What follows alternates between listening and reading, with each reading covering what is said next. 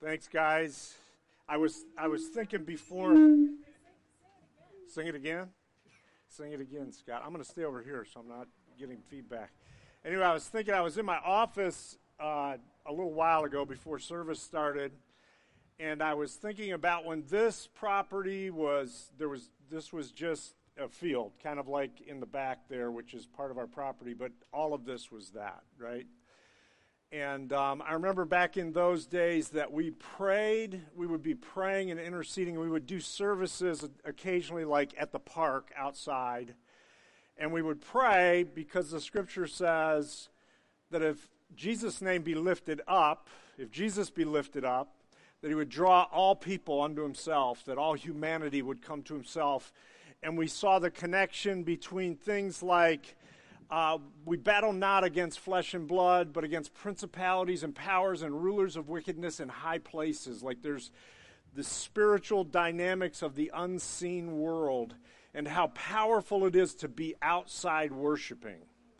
Where, where the voices of God's people, not only the rocks, not only the rivers, but God's people are raising their voice and communicating literally to the heavenlies outside of a building and also to the community. I'm thinking about the people that are driving past here. And what is our posture as a people? As people drive past, people, many of them that don't even know what a relationship with Christ is like, what kind of impression they might get out of God's people. And I, am I'm, I'm challenged by that. I think to myself, what an opportunity for us that literally God has invited us to be out in the out in the wild, right? Out in the parking lot to be seen by all people to share our faith, to share the good news of Jesus that Jesus can make a difference in your life, that Jesus gives you a reason to sing, right? Jesus gives you a reason to worship and to connect with him. And I think about, you know, yeah, it's warm outside. This kind of reminds me of Haiti, being on a mission trip, but it's a little bit different than Haiti. Do you understand what I mean?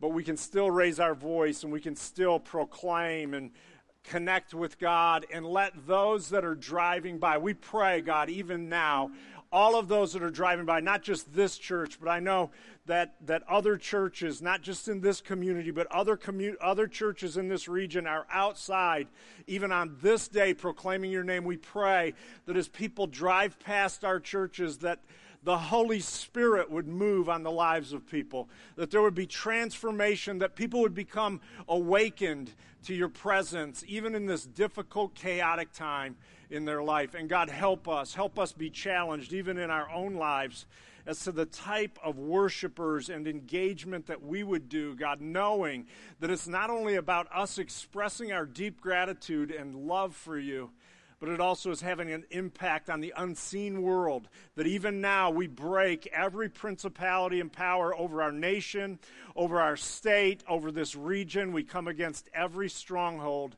and we pray for life and freedom to be released.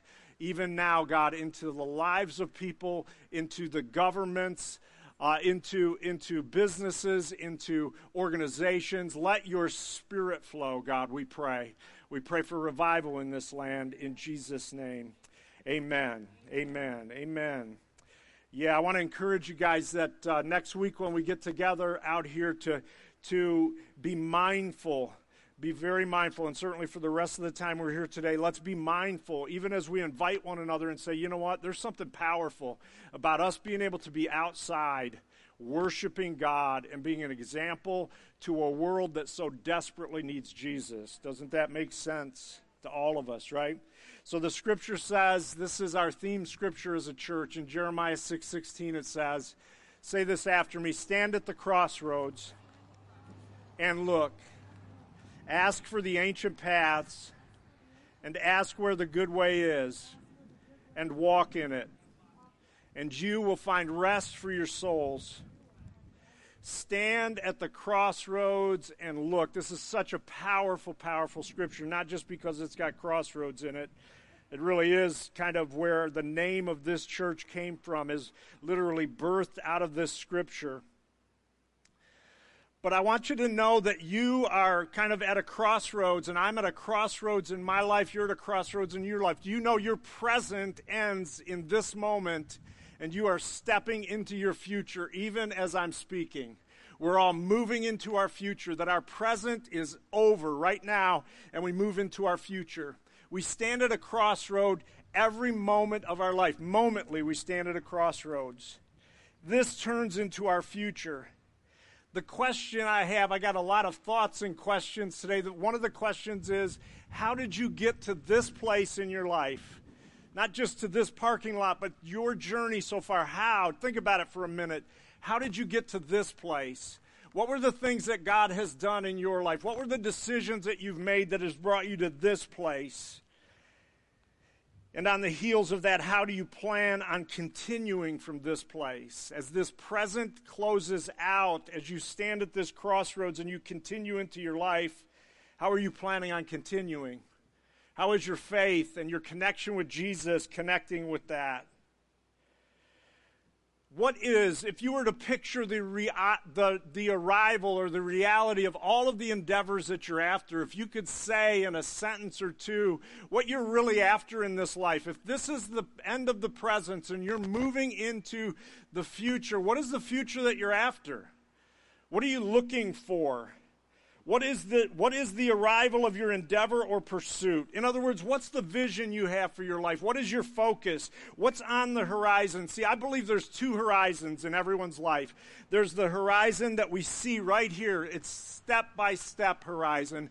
And then there's that horizon that's out there. It's, it's your vision, it's the thing you focus on long term.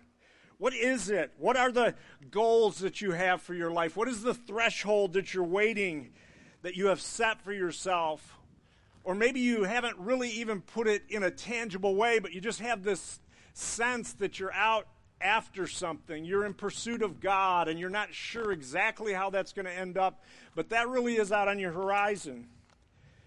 Well, this scripture tells us that we stand at a crossroads when it comes to our horizon. We stand at a crossroad, all of us, when it comes to our goals and living into the vision that God has for us. There's three ancient and really contemporary illusions that we have to contend with when we think about moving into our future. It is something every one of us has to wrestle with. The first illusion that you and I and every person throughout history and humanity has had to deal with and will continue to deal with is the illusion that you and I, in some way, think we can be immune from difficulties and vulnerabilities. If anything, we should be learning from this season is nobody is nobody is immune from the vulnerabilities of what life and difficulties that life can bring.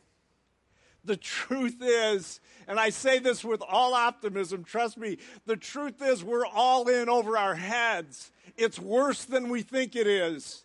On your worst day, it's worse than that.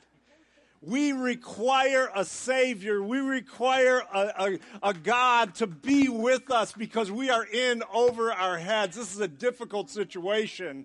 It's not just with a pandemic or racism, it's all, there's just difficulty to the right and to the left. We are all in over our heads. Look at the person or your family member, just say, It's worse than we thought it was. Just free yourself up. It's worse than you thought it was. I love it. I've been kind of practicing this recently as people come to me. I'm getting a lot of like, I just can't take this, I can't take that. I kind of chuckling to myself and thinking, it's a lot worse than you think. I mean, you think it's bad, it's worse than that. But could you imagine, imagine with me for a minute, a, a, a civilization with more wealth, technology, with more luxuries and options, with more choices and advancement than any other civilization in history. Yet, in the midst of that, those people are more stressed, depressed, anxious, and unable to access the abundance in a fulfilling way that God has for them. That's tough stuff.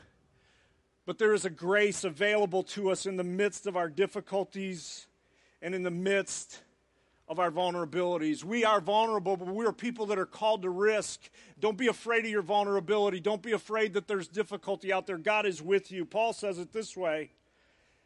My grace, God says, Paul, Paul says this, and Jesus said to me, My grace is sufficient for you.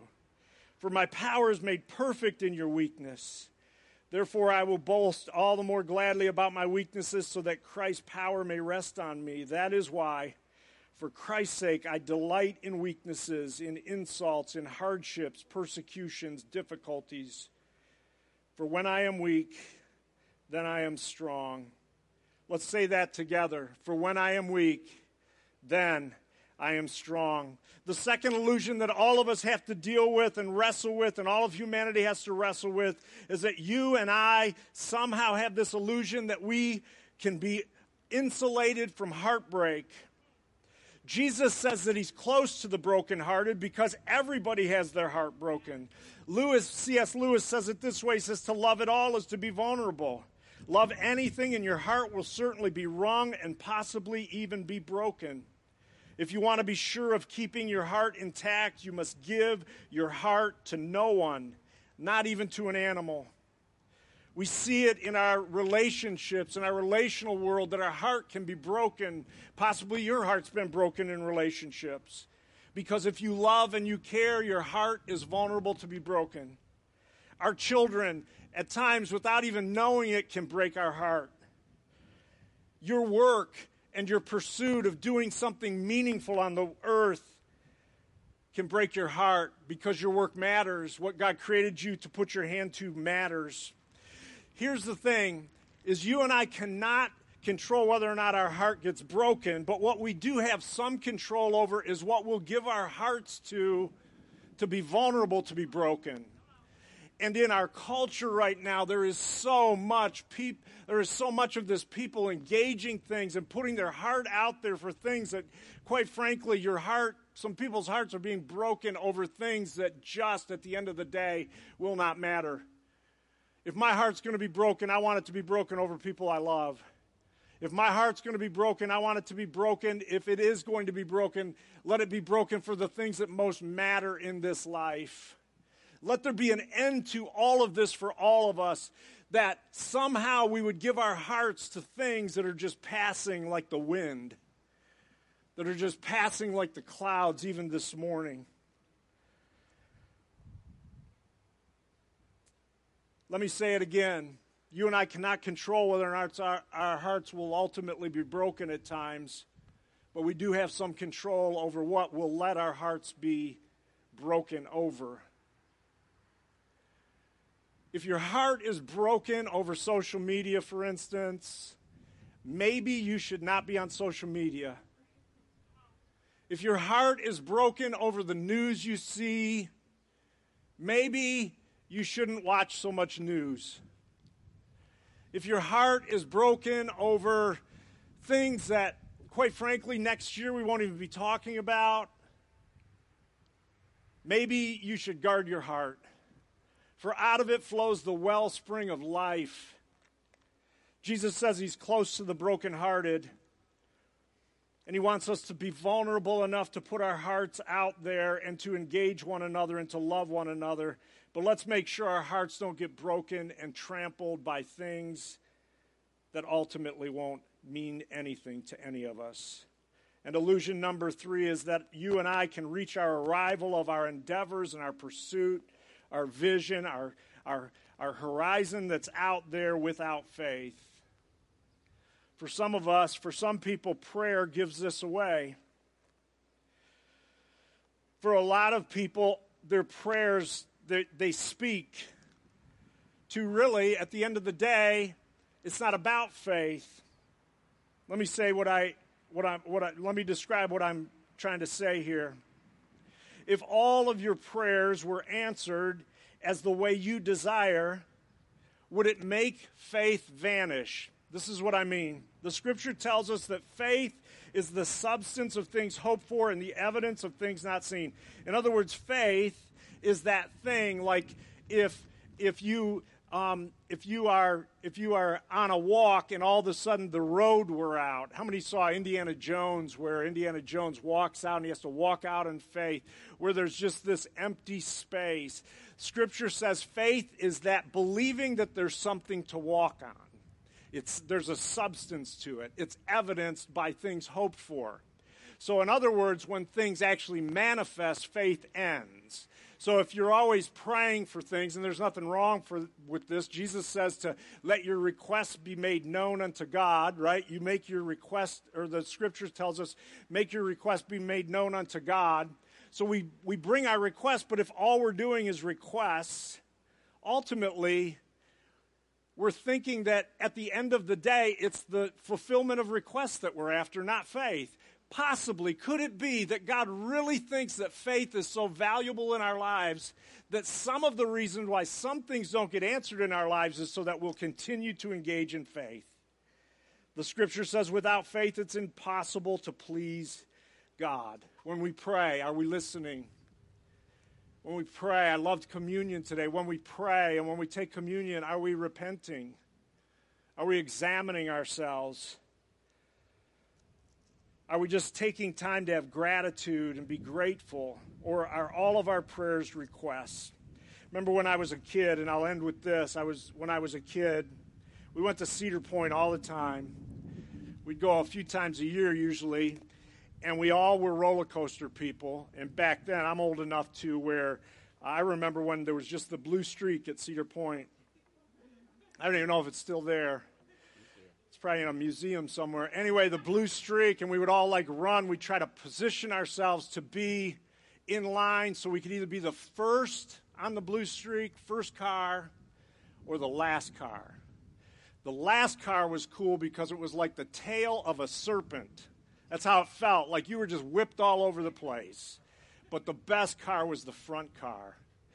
Because if you were in the front car, when you got to the precipice of that hill, you couldn't see what was on the other side, and you literally felt like you were walking on air.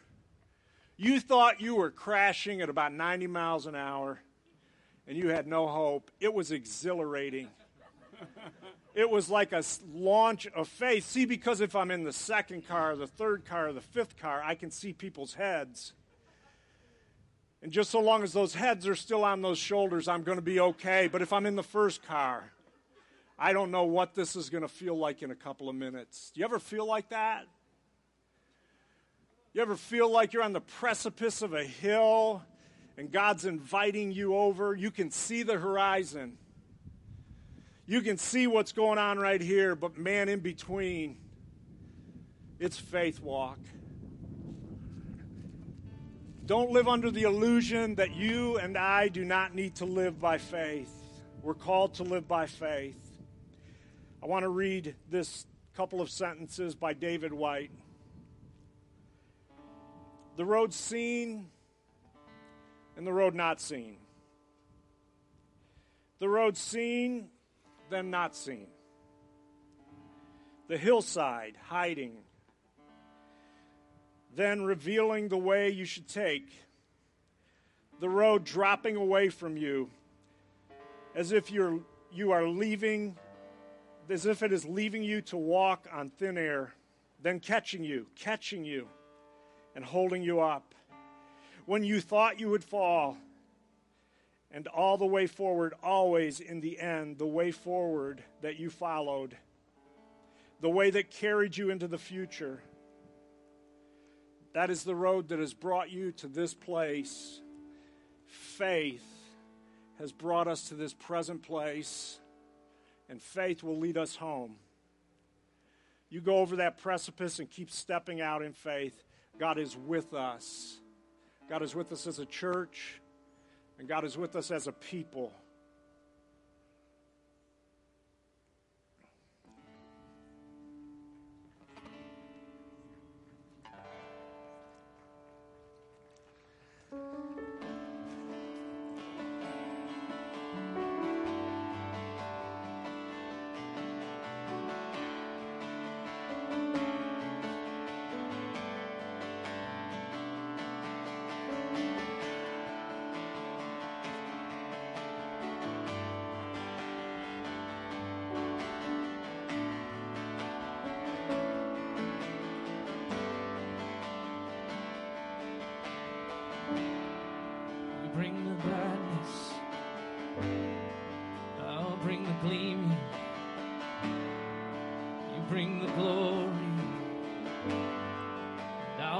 Singing. You bring the table,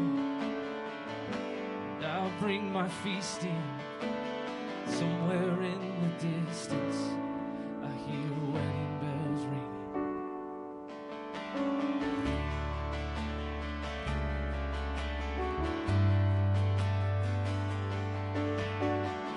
You bring your comfort, I'll bring my thinking. The new wine, I'll bring my drinking. You bring your spirit, I'll bring the weeping.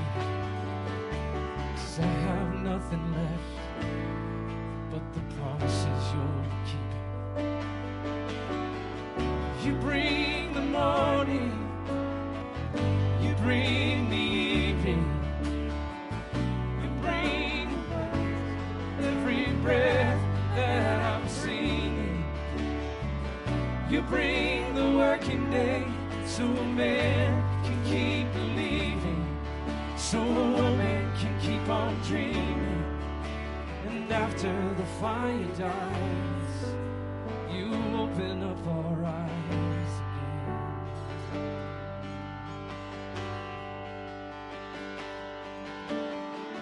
You bring the stillborn baby to my shoulder.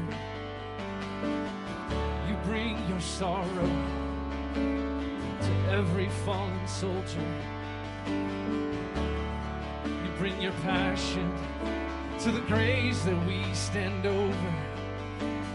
Young love that we lost, we will find when we grow older. You bring the mountain, so I have somewhere to wander.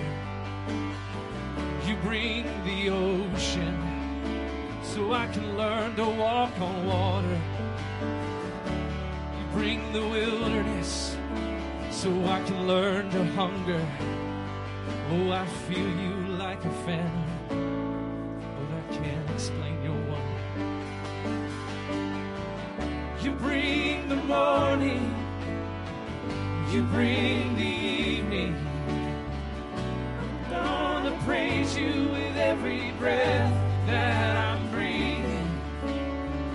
You bring the working day so a man can keep believing, so a woman can keep on dreaming.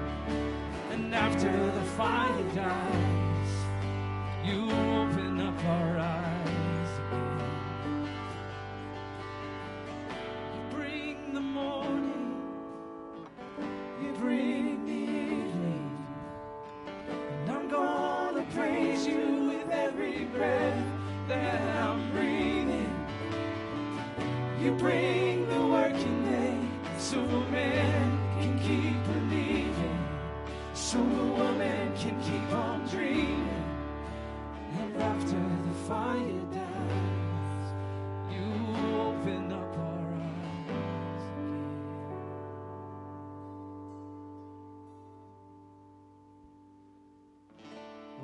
bless you. The Lord keep you.